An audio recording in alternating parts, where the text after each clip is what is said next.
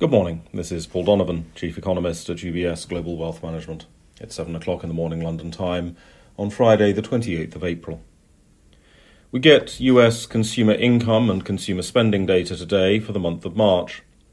The novelty of this data is slightly affected by the release of the US first quarter GDP data yesterday, which once again reminded investors that you should never go short the hedonism of the US consumer.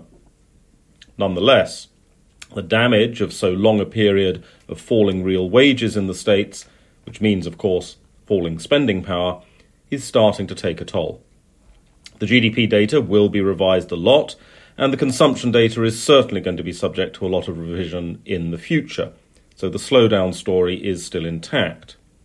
Today's data might give some hints as to the momentum of growth across the quarter, and the expectation is that in real terms, consumer spending will have fallen. We also get the deflator measures. The core personal consumer expenditure deflator was the uncontested focus of Fed policy as an inflation measure until Powell's policy errors of June last year gave unnecessary and unhelpful prominence to the consumer price inflation data. Because of the numbers released yesterday, there is now an expectation of an above consensus core PCE deflator today. The quarterly numbers hinted at such an outcome. This is not absolutely certain because of the possibility of revisions to previous month's data.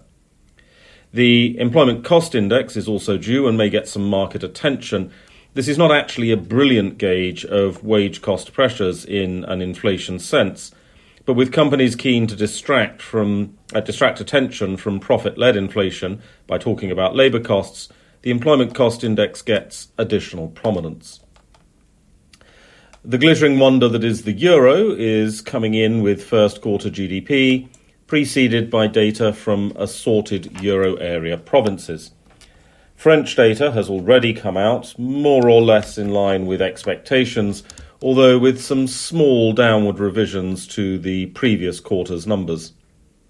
Europe too is expected to see some slowdown in growth, although overall the economic cycle in the euro area should be more muted than is the case in the United States. There are also consumer price inflation figures for April coming out of various parts of Europe and these should show ongoing declines in the headline inflation rate.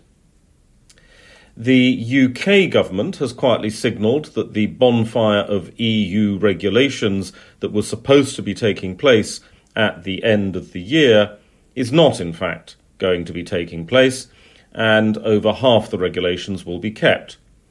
It turns out that the government feels those regulations were rather useful after all. Finally, in Japan, Bank of Japan Governor Ueda has announced a policy review but no policy change. The ultra accommodative policy stance remains intact, which was a surprise to a small number of participants in the markets. Students of the EU may recognise this tactic as the time honoured method of kicking the can down the road. Why take a decision now if it can be postponed? In the real economy, the April Tokyo consumer price inflation number rose, but so did the national unemployment rate for March, giving a rather mixed picture as to the urgency of taking action on central bank policy. That's all for today. Have a good day.